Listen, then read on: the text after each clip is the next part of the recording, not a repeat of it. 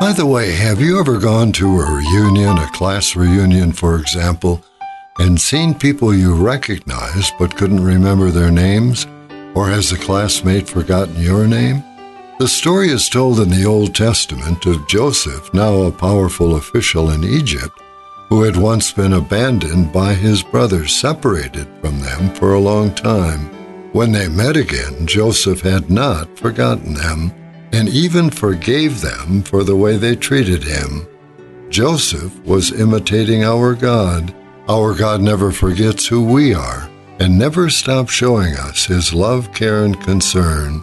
He has known us from the very beginning of our lives, and he gave us the gift of Jesus Christ to be our Savior.